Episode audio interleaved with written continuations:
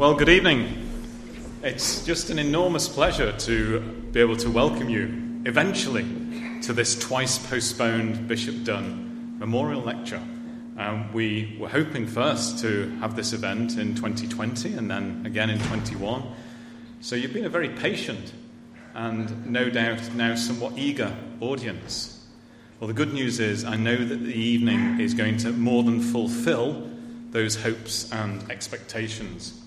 I'm just going to do a few introductions before um, asking Bishop Robert to lead us in prayer and then handing over to Archbishop John for the lecture. Most of you here will be familiar with the backstory to the Bishop Dunn Memorial Lecture. You'll remember that um, Kevin Dunn was ordained as Bishop of this diocese on the Feast of St. Bede, 2004, and that um, well, is it coincidence or not? One never knows these things. That was the very point at which the first steps were being taken uh, within Durham University that would eventually lead in 2007 to the formal joint establishment of both the Centre for Catholic Studies and the Bede Chair of Catholic Theology. And Kevin Dunn, from the outset, was a really keen supporter of this venture. It was under his direct personal leadership that the Diocese of Hexham and Newcastle became a core foundational partner without which the Bede Chair simply wouldn't have happened. And that, of course, was alongside and with the even more remarkable support of the Sisters of Mercy of Oakley and the Sisters of La Retraite uh, ensuring that this could all become a possibility. of course, sadly, Bishop Kevin died on the 1st of March 2008, which was two months before the public launch of the Centre for Catholic Studies and the Bede Chair. But as a mark of appreciation and also a mark of Durham University's desire to continue in active partnership with the diocese, the Vice Chancellor, nay less, immediately announced the establishment of this annual memorial lecture.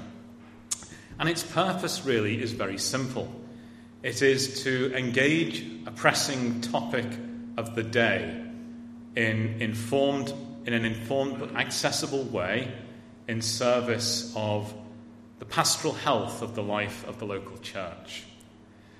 Now, as well as many members of the diocese under the leadership of Bishop Kevin, uh, sorry, Bishop Robert, here this evening, we are delighted to have the leadership team of Oakley um, with us this evening Sister, Adri- Sister Adrienne, um, Josepha, and Francis, uh, who have recently confirmed a second really substantial financial commitment to the Centre for Catholic Studies.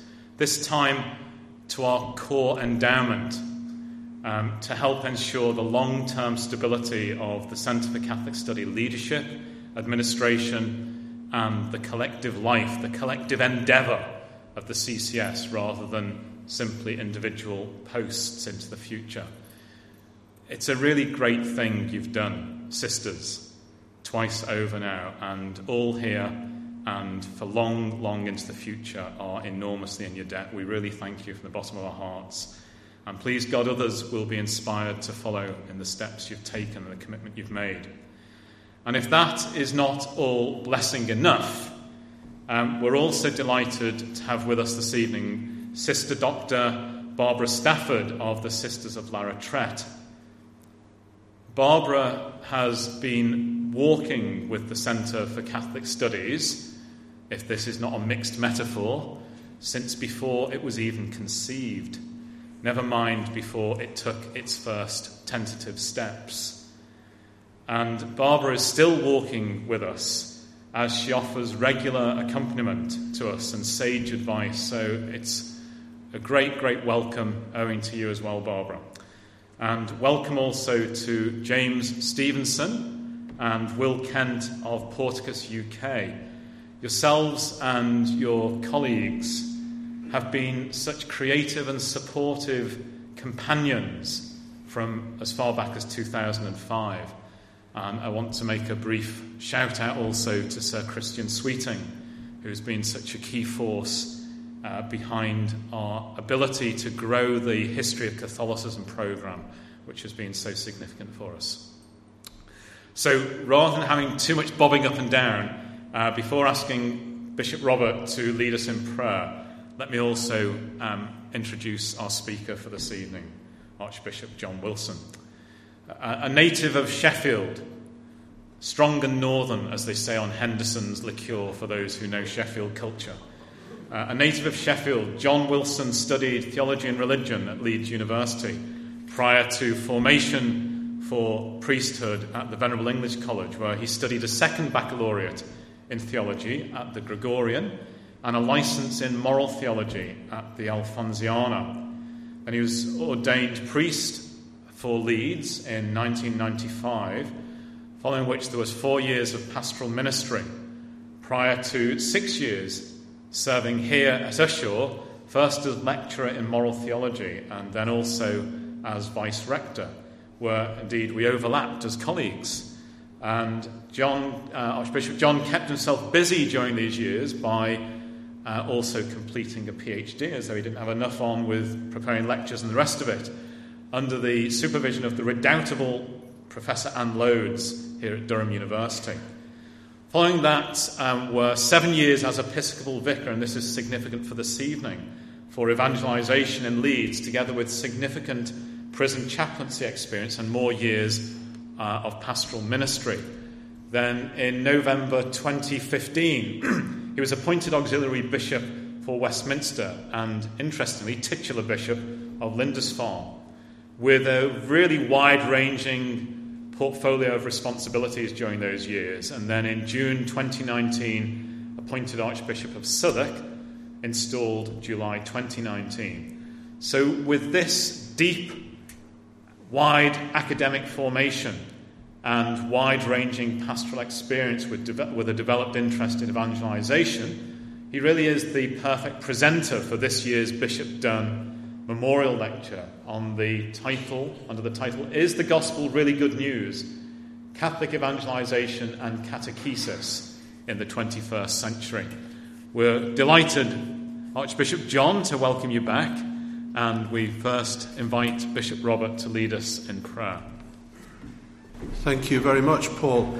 I'd just like to begin not by praying, but to welcome uh, Archbishop John it's a personal pleasure for me to have him in our diocese, and uh, I just wish you could stay a bit longer. But uh, anyway, it's good to have you, uh, John, and uh, welcome.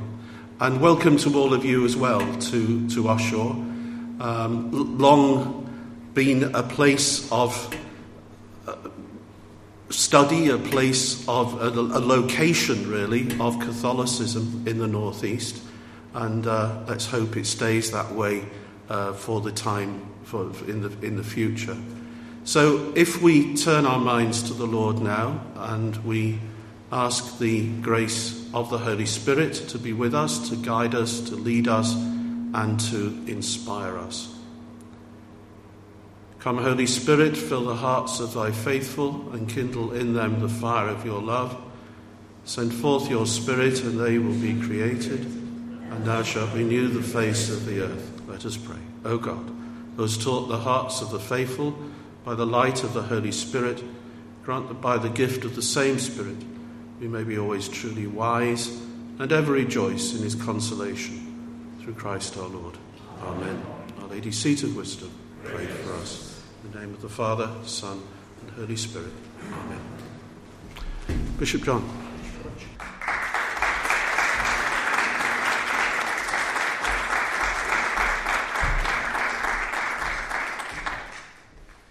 It's a great joy to be here this evening, so thank you very much for the invitation. Uh, they say you should never start with an apology, don't they? But uh, this is not my normal voice. It's slightly scuppered by a bit of a cold, sort of fluey thing, which isn't COVID. So please uh, don't worry that I'm going to breathe any germs on you.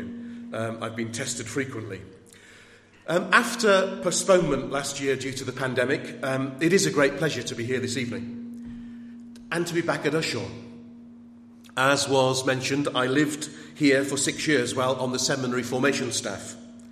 and I attempted to teach moral theology. Um, I'm not sure whether it's more art or science, um, but it was certainly more perhaps trying than achieving. One of my students while I was here, later ordained a priest, with whom I lived for a time, shared something with me of his insight into my teaching style.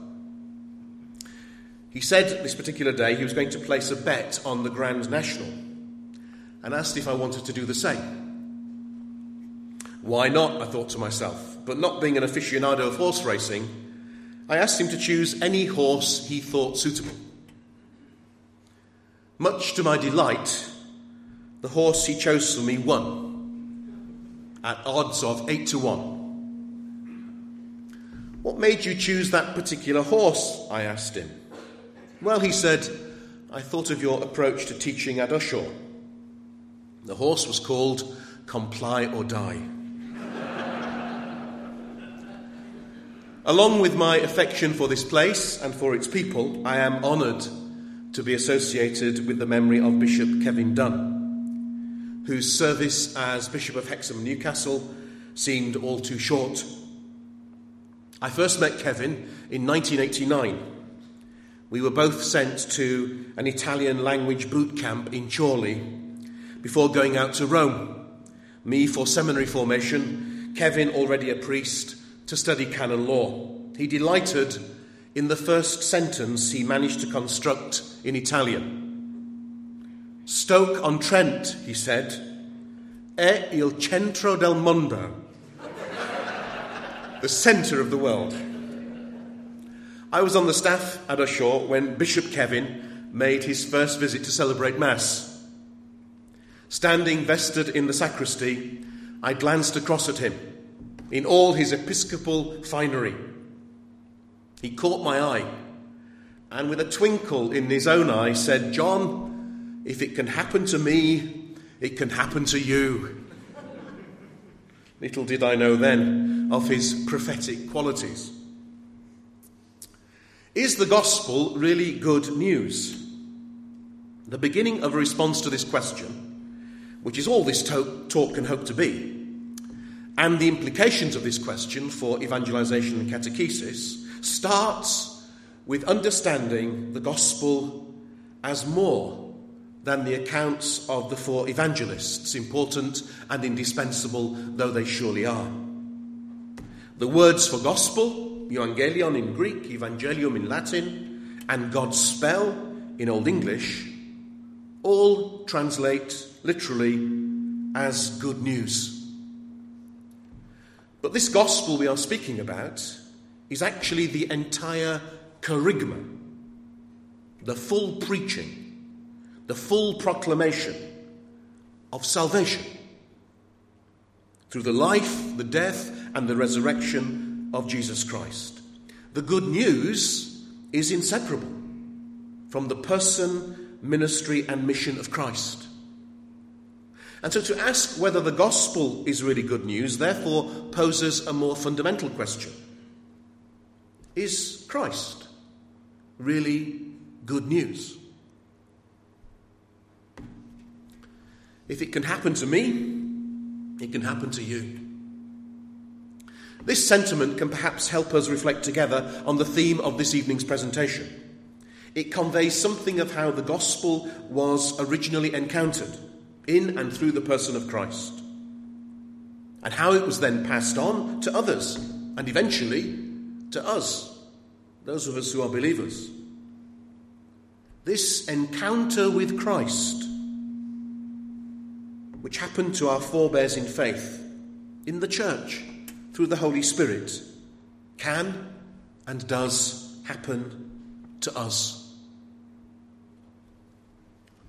Let's take a moment to pose some questions for personal and silent consideration. No shouting out your answer, just keep it to yourself. Just look for a moment into your own heart. Biblically, the centre of your being. Ask yourself, what does the gospel mean to me right now? Is the gospel good news for you? right now? And if yes, why is it good news? And if no, why not? To put it another way, what difference does the gospel make to your life? When the first disciples met the Lord Jesus by the lakeside, something transformative came alive in their hearts and minds. So remarkable and compelling was their experience and relationship with Christ that they wanted to tell others. They wanted to share his message. They believed that what had happened to them not only could happen to others, but was in fact meant to happen to others. To be a disciple of Christ was inherently also to be a witness of Christ. Even if, as we know, things were not always straightforward for the twelve or their successors up to the present day. The reception of faith and the transmission of faith were interdependent. What we have received, we must also transmit. Whether our spiritual antennae has all the efficiency of modern digital technology or is as precarious for those old enough to remember as a wire coat hanger plugged into the back of a black and white television set. The gospel is something to be received and transmitted. It grows and spreads implicitly and explicitly through words and actions by being given away. Personal faith in the gospel kerygma points us and others to Christ. It's always helpful to be reminded that even faith the size of a mustard seed is potent. A faith which prays, Lord, I do believe, help my unbelief, or Lord, increase my faith, is nonetheless real faith. The prayerful perseverance of a disciple's heart, a trusting heart that despite everything and through everything knows that faith in Christ makes more sense of life than life does without him. Archbishop Fulton Sheen knew the practical import of this. If you do not live what you believe, he once said, you will end up believing what you live. St. Augustine put it another way faith is to believe what you do not see. The reward of this faith is to see what you believe. Faith in the gospel, received and accepted, grows by transmission, by evangelizing proclamation, and this prepares the way for initial and ongoing catechetical formation. What happened to those first disciples has happened to us who are Christians. And we want it to happen to others. Do we not? The answer is yes. Just nod. St. Paul applied the acceptance and transmission of faith to the very source and summit of the church's worship. Referring to the Eucharist in 1 Corinthians, he wrote, For I received from the Lord what I also delivered to you. That the Lord Jesus, on the night when he was betrayed, took bread, and when he had given thanks, broke it and said, This is my body which is for you. Do this in remembrance of me. What he received from Christ, the good news he received from Christ had to be delivered and handed on. It became part of the deposit and tradition of the church's faith, part of our rich apostolic inheritance. Commenting on St. Paul's Eucharistic understanding, the scripture exegete Raymond F. Collins notes what was at issue when these verbs to receive and to deliver were used was a living tradition, firmly rooted in the memory of the past and fully applicable to the lives of those to whom it was being transmitted.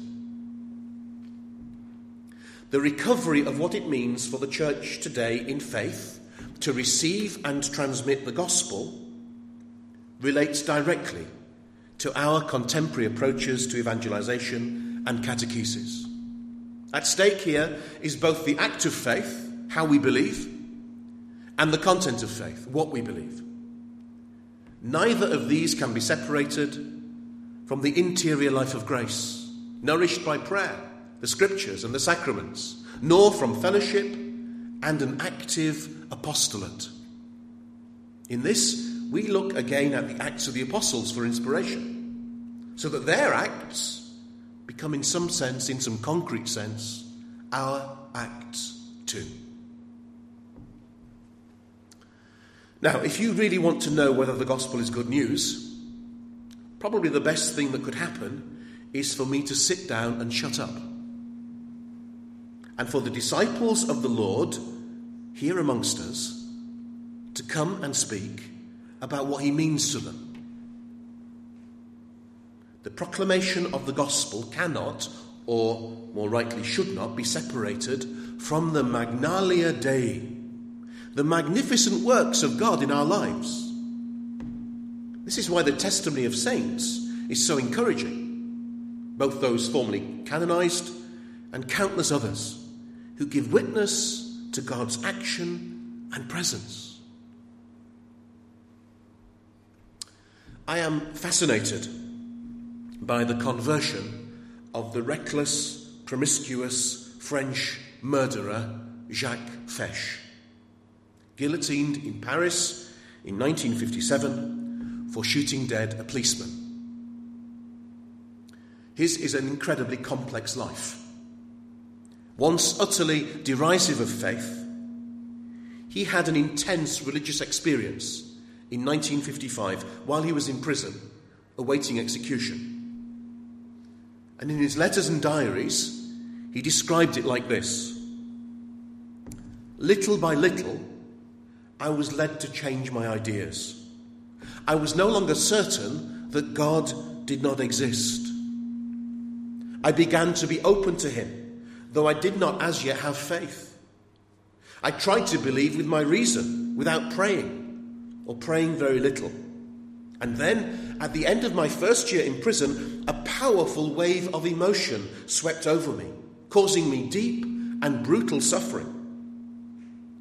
Within the space of a few hours, I came into possession of faith with absolute certainty. I believed and could no longer understand how I had ever not believed.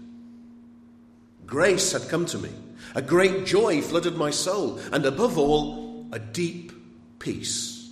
In a few instants, everything had become clear. It was a very strong, sensible joy that I felt. I tend now to try, perhaps excessively, to recapture it. Actually, the essential thing is not emotion, but faith. In the early hours of the day of his execution, Jacques Fesch could affirm with certainty these words In five hours, I shall see Jesus. The gospel was certainly good news for him, as it has been for countless others facing death. The gospel is and has been good news for people in times of desperate turmoil and in the humdrum monotony of daily life. We probably all know someone whose life shines or shone with faith, with the gospel, whose life is good news because of Christ. I remember celebrating the Mass of the Lord's Supper on Maundy Thursday in St Joseph's Parish in Bradford. And as the Blessed Sacrament was processed around the church to the altar of repose, parishioners, some of them very advanced in age, bowed low in adoration as the Lord passed by. It is often in the very ordinariness of life that faith, as a response to the good news of the gospel, plays itself out and holiness is sought. Isn't it the most audacious claim to say that the creator of the universe knows you and me? That the creator of the universe loves you and me? That the creator of the universe calls you and me? individually and communally, in the family of the church, our seemingly mundane lives are capable of receiving and transmitting gospel faith, of witnessing to its truth and compassion, of signposting and handing on the power and the beauty of Christ. In Evangelii Gaudium, Pope Francis recalls our baptismal vocation to witness to the gospel of good news. He writes, All of us are called to offer others an explicit witness to the saving love of the Lord, who, despite our imperfections, offers us his closeness, his word, and his strength, and gives meaning to our lives. In your heart, says Pope Francis, you know that it is not the same to live without him. What you have come to realize, what has helped you to live and given you hope, is what you also need to communicate to others. To get back to the question as to whether the gospel is really good news, isn't the answer obviously a resounding yes? This talk would have been much shorter, wouldn't it, if I'd just said that at the beginning? I would say it most certainly is. It is a resounding yes. The gospel is a message in person, a message of God's love a message of God's forgiveness, which comes to life through the church in a living heart to heart relationship with the Lord Jesus. But let me add a caveat, which I hope will make sense and detract nothing from what I've just affirmed. A few years ago, I attended a national conference of diocesan personnel working in the field of evangelization and catechesis, and we were put into the inevitable torturous small groups. And at a certain point in our discussion, someone posed this question But is the gospel really good news? That experience back then was the stimulus for the title of this talk. And a silence fell upon the group as people looked aghast. Yet, as we explored what the questioner meant, we began to understand the point they were trying to make. The 18th century Anglican cleric John Newton, a convert to the anti slavery movement, wrote the beautiful hymn, How Sweet the Name of Jesus Sounds in a Believer's Ear. It feels completely alien to suggest the gospel might not be good news for everyone. But, but, might someone's personal circumstances, whatever they are, might they render a person incapable of receiving the gospel as good news? Do you remember when the Lord Jesus taught the inspiring truth about himself as the bread of eternal life? Not everyone among his listeners was able to receive this as good news. When many of his disciples heard this, writes St. John, they said, This is a hard saying. Who can listen to it? And many of his disciples turned back and no longer walked with him. It is not impossible to imagine scenarios today where people might not be open to receiving the gospel as good news, where they might not be capable of welcoming the word of life, or might even be actively hostile to it. I was on vacation a few years ago, actually in Greece, and my parents, when I went to university, said, We'll, we'll always help you to pay for a summer holiday. So um, they said, You know, as long as you're a student, we'll, we'll support you. So I was three years as a student at university, six years as a student at seminary, and then four years as a postgraduate student here. Um, now I don't want to deprive them of the habit, so they bankroll my summer expeditions. I tell them it's like a sort of long drawn out wedding present that they never gave me. So I was on vacation a few years ago and saw someone in the distance wearing a t shirt with the words, We all have Jesus. That was remarkable. This person is on holiday and they're evangelizing. And only when they came closer could I read that in between the larger words were smaller ones. And the t shirt actually said, We all have imaginary friends. but I don't call mine Jesus. It was, in fact, counter evangelization. I have a t shirt which I wear on holiday. On the back it says, I pray the rosary in big letters. The impact of new atheism, of secularized humanism, the devastation of abuse, hypocrisy, and scandal within the church, the human traumas, tragedies, and trials of life. A supposed harsh and judgmental moral code, the perceived exclusion or critique of certain groups, all this and more besides, not least the call to conversion of life, can and does turn some people off Christianity in general and the Catholic faith in particular. Rightly, we all love the compassionate response of the Lord Jesus to the woman caught in adultery, recorded in John chapter 8, verses 1 to 10. But we're all slightly less comfortable with the Lord's words at the end of verse 11. And from now on, do not sin again. A new life in Christ may sound great until we realize it probably means we have to change. Does any of this prevent the gospel being good news as the offer of forgiveness and salvation in Christ? Of course it doesn't. But it can and does make the gospel more challenging to proclaim and harder for some to accept, especially if it's announced without gentleness or sensitivity. The story is told of a man seized by evangelical zeal who rushes into a pub and shouts, I've good news for all of you. And everyone stirs expectantly and sits up ready to listen. I've good news, he says, about Jesus Christ. And everyone slumps back down again. Another difficulty for evangelization, let alone catechesis, is that for some people, the gospel is old news. It's never been properly explored, let alone experienced. But there's just been enough exposure to judge the message and reject it.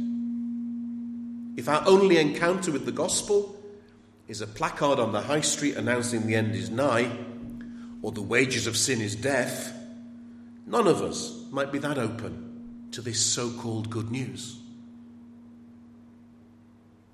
In a context of indifferentism, lapsation, and rejection of faith, and with the fallout from a global pandemic and only a partial return of congregations, we can find ourselves second guessing the future, the viability of our parish and school communities, and even our very ability to evangelize effectively. But, but, here's the crunch point. The church's first responsibility is to believe the gospel. Our first responsibility as disciples is to believe the gospel. Everything else, or mission or ministry, flows from this credo. Whatever the state of the church, the world, or our lives, every disciple is called each day, as on Ash Wednesday, to repent and believe in the gospel. When Simon Peter said, Lord, to whom shall we go? We know what those words mean. With him we also affirm that Christ has the words of eternal life, that we have believed and have come to know that he is the Holy One of God, the message that God loved and continues to love the world, that he did so and does so so much that he sent his only Son, so that whoever believes in him might have eternal life. This message, this gospel, this good news remains our ecclesial raison d'etre. The missionary church was, is, and always will be born in faith from the resurrection as a charismatic light to the nations. We uphold the gospel as good news because it is implicitly a theodrama directed by God in person, in the person of his Son. In himself, Christ is both the personification and the proclamation of divine loving mercy. There can be no gospel, no evangelization, no catechesis without a Christocentrism through which the church and each disciple encounters constantly anew the living presence and word of Christ here and now. Through the action of the Holy Spirit, what happened to those first disciples has happened ever since. Through the church's mission, such that it is no longer I who live, it is no longer you who live, it is we who live. It is Christ who lives in us.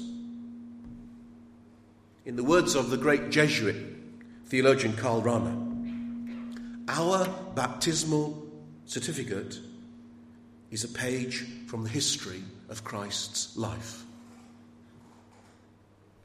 Should we be surprised that the inbreaking of God's kingdom, accompanied by a call to radical repentance, might not find easy or universal welcome? Probably not. Should we wonder that a call to love without question, to forgive one's enemies, to give away one's possessions, to keep faithful in marriage, to respect human dignity, to embrace the weakest, the poorest, and the most detestable, might not be especially popular? Were these the slogans of politics, self interest would probably mean the party never got elected. But these are not disembodied mantras to fuel a self improving society. These are God's ways. This is good news, revealed and communicated in time and space through a Saviour who sought election to the cross and won victory over the grave. When reduced to rules, to do's and don'ts, the call to conversion and Christian life will unavoidably appear unpalatable, unfashionable to those within the church, let alone outside. None of us are converted to rules. None of us.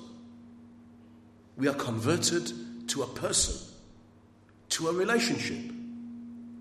When we know ourselves to be loved by the Lord, then we want to follow Him. We want to love Him.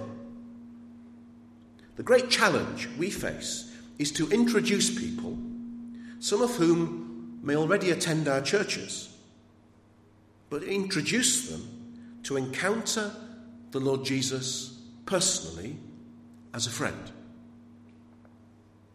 And essential to this is learning to pray.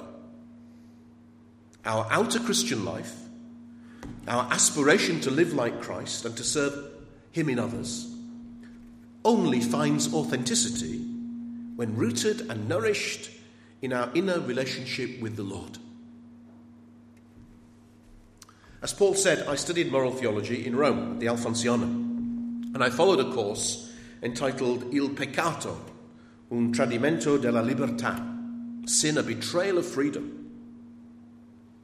The good news mission of Christ, the second Adam, was to resolve definitively the problem generated by the first Adam in Eden. God's great condescension, accepting the limitations of our human flesh through the incarnation, is ordered purposefully to the restoration of our fundamental freedom as children created and recreated in God's image and likeness. Jesus went into Galilee, St. John's Gospel tells us. There he proclaimed the gospel, saying, The time is fulfilled, the kingdom of God is close at hand. Repent and believe.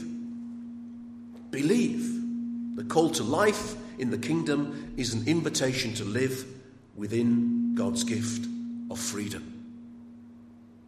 Discipleship is not unbridled autonomy, but a participation in the life of the Spirit, experienced fundamentally as a captivating conversion. The gospel, then, as good news, hinges on hearing the call to repentance, to metanoia, and the renewal of our hearts and minds so as to live a new kind of life, a new kind of life in Christ, for our sake and the sake of the world. Turning to Christ our Saviour, conforming to Christ as Lord, requires real and personal change, perhaps significantly for some. And whether the gospel is good news or bad news perhaps depends on the extent to which, having met Christ, really, and becoming a new creation in Him, is attractive. and whether leaving old ways behind is desirable. St. Paul didn't mince his words. Writing to the Christians of Ephesus, put off your old self, which belongs to your former manner of life, which is corrupt through deceitful desires, and be renewed in the spirit of your minds, and put on the new self, created after the likeness of God, in true righteousness and holiness. For six years, I worked as a sessional chaplain at Her Majesty's Prison, Leeds, uh, affectionately known as Armley Jail, or if you were in there and you didn't want anyone to know, you said you were staying at Gloucester Terrace. One of the great joys was to see people, in this case men, it was a men's prison, come to deepened faith after making mistakes, sometimes by committing serious crimes. I worked with two outstanding religious sisters. I remember being there on Christmas Day one day, and um, they were short staffed. So, Sister Kathleen, who was the real chaplain, um, had had to take someone to a wing. So, she locked me in a little sort of vestibule between the chapel and the main prison. Little small room, me and, a, and another, another prisoner. Me and a prisoner. another prisoner.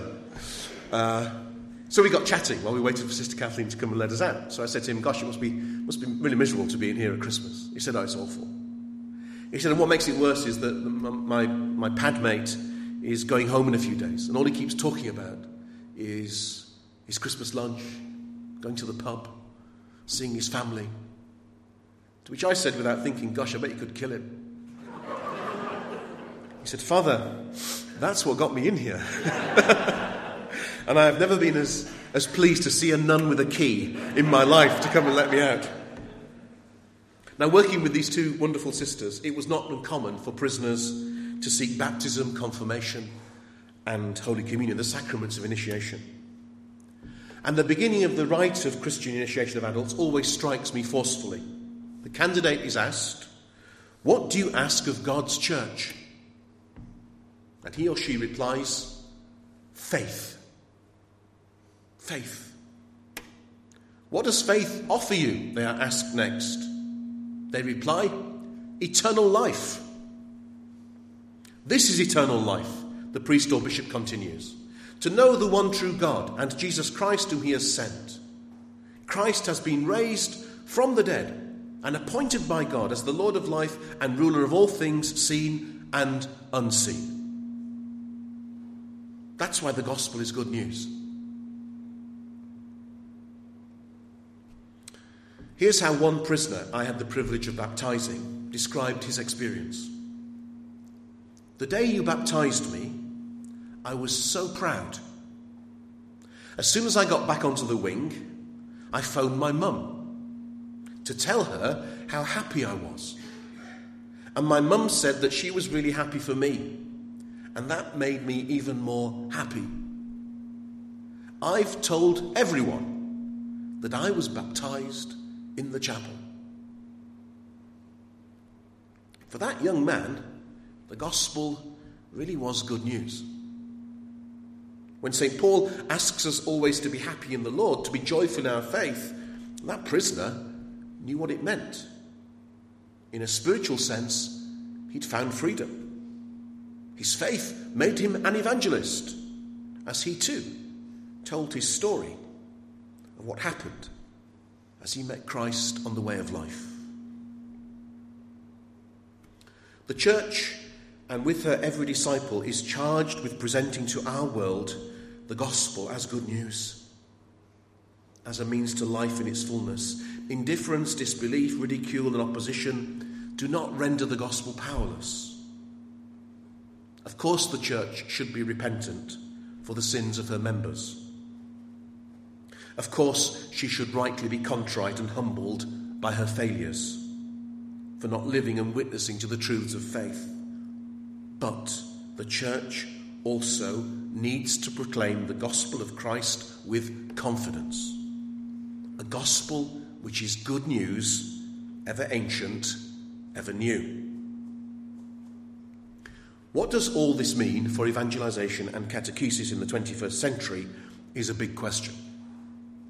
So, not in any specific order of importance, here, by way of conclusion, are some practical things I think worthy of consideration for parish communities where the grassroots mission really needs to take place. First, we need to recognize that evangelization as the proclamation of Christ and catechesis, formation in Christian faith, are related but distinct realities. Both have initial and ongoing expressions. We can and we do, however, mistake teaching truths of faith for actually helping someone to personally encounter the Lord Jesus. It's not the same thing. Of course, we need to do both but with clear intentionality and progression. Formation in faith, including sacramental catechesis, needs to flow from and build upon a living relationship with Christ. We need to teach people to pray. In the widest senses, teaching people to pray and to develop their spiritual life is essential for growth and mission. Added to this, immersion in the scriptures and devotional opportunities are all strengthen the life of faith, but we need to teach people to pray.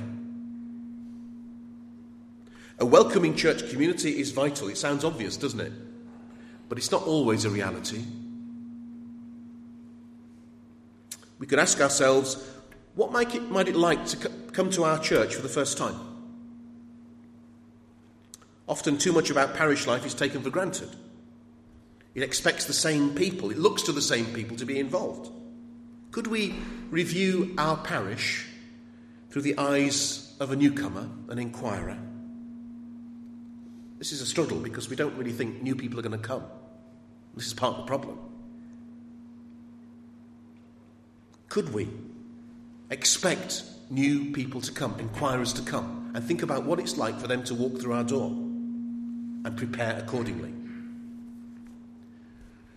Lay leadership and participation in the mission of the parish is indispensable, both for the sake of the mission itself and for the good of the people involved. This applies to all initiatives regarding evangelization, catechesis, and social outreach and includes administration. We need to equip parishioners properly for missionary discipleship and to encourage volunteering at all levels. This includes apologetic formation, which explains the church's teaching so that we can respond to the objections to Christianity and Catholicism, sometimes voiced in the home and the workplace. Someone once said, heard it recently, no one is hugged into atheism. There's a need for articulate apologetics. We need to invest in the midweek, in the spiritual and faith formation that joins the dots between Sunday Mass attendance. Prayer groups, study groups, targeted pastoral groups all enhance the parish community and serve the interdependence of believing and belonging. An essential here is focused support for evangelization and catechesis towards and within the family and for children and young adults. We should ask what is our parish doing for our wider Catholic community? More importantly, alongside that, what is our parish doing for our wider non Catholic community? Might not be something explicitly religious, a contribution to the common good, a support for the poor and the needy, helping people experience Christ's love, as it were, anonymously with no strings attached. It would be interesting to ask what is your parish known for in the community where it's located? And to survey the members of the community, not the parish, for the answer. We might think we're known for wonderful things, but nobody else knows it. Is there a culture of invitation in our parishes? Would you happily bring a non Catholic friend or colleague to Mass or another event in your parish? How inviting would it be for them? How do we make that threshold more accessible? We know that liturgy and faith are bound together. How we worship expresses what we believe.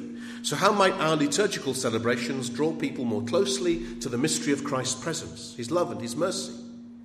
How are they permeated with hope, which calls people to seek that which is above? Rooted in our Catholic social teaching, what are our communities doing in solidarity with the needy and the suffering at home and abroad, in the work of justice and peace, in the defence of human life and the care of creation. Finally, but importantly, in what ways is our parish a group of disciples journeying holistically, individually and communally, on a pathway of conversion? How is our parish moving forward joyfully to bring to life the gifts and fruits of the Holy Spirit as light to the world and salt to the earth? Because naming and celebrating this is key for our confidence in mission. Okay, I'm going to tell you a story and then give you a conclusion, and then I'm going to shut up. When I was an Episcopal vicar in Leeds, I lived in Bishop's House which is near Hinsley Hall. Any of you who might know Hinsley Hall. And it was then, it's become a bit more gentrified, it was then a, a large student area. And so we got a lot of noise uh, on the street from students, um, including the fellow who had a drum set across the road. Um, so as I came back one day um, from some event in my car, uh, I could hear the exhaust going on the car. And it sounded, as I drove it up North Grange Road, it sounded like a tractor.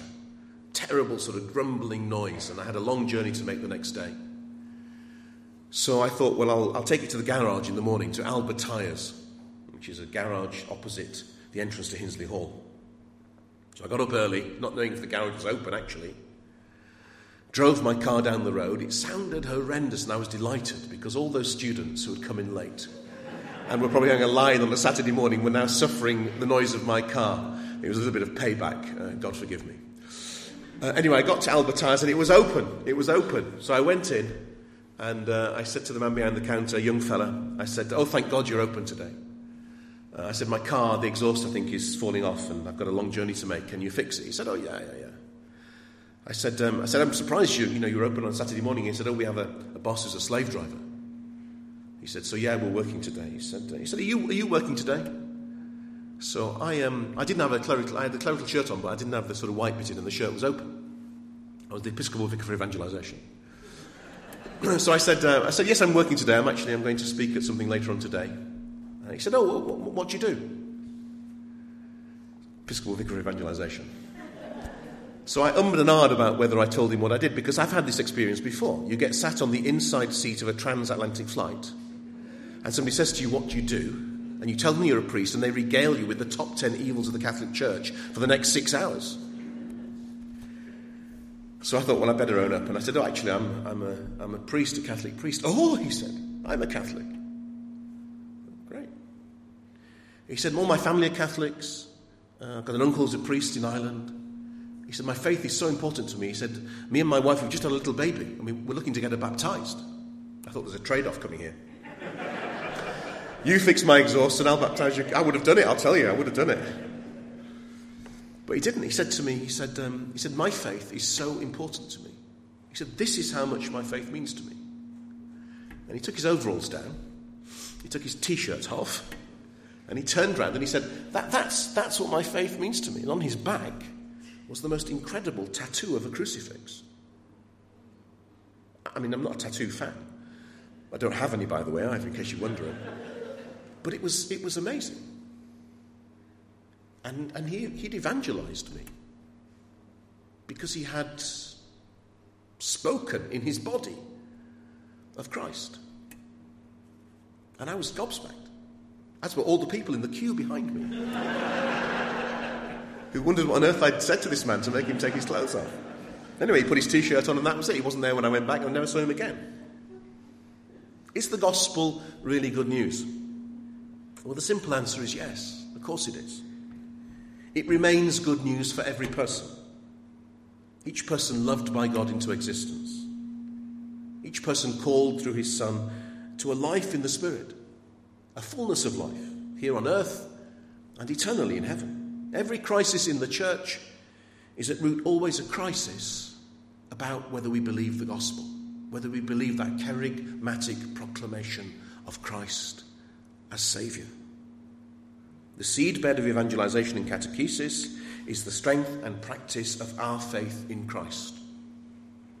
Our conviction our witness that the gospel is indeed good news,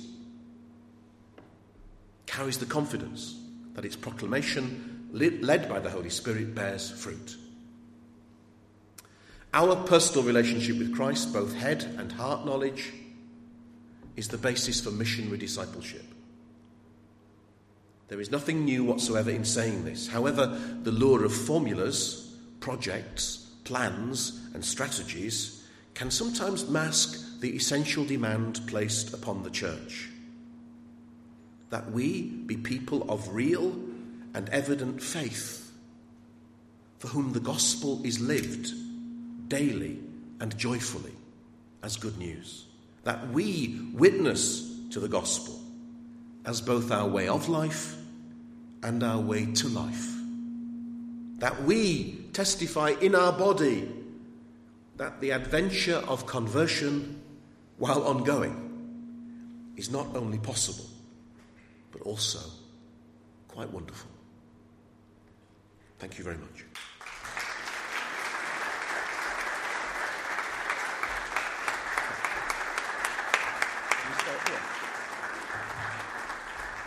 Well, thank you so much for a wonderful uh, evening. You spoke, you've had the courage to speak from the, the heart. Um, take courage, speak from the heart.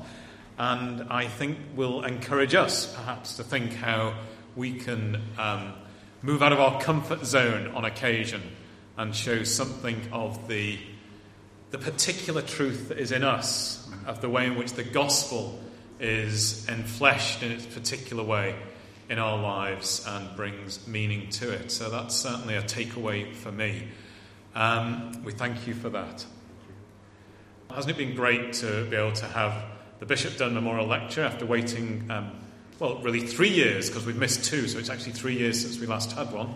So let's show our appreciation to Archbishop John.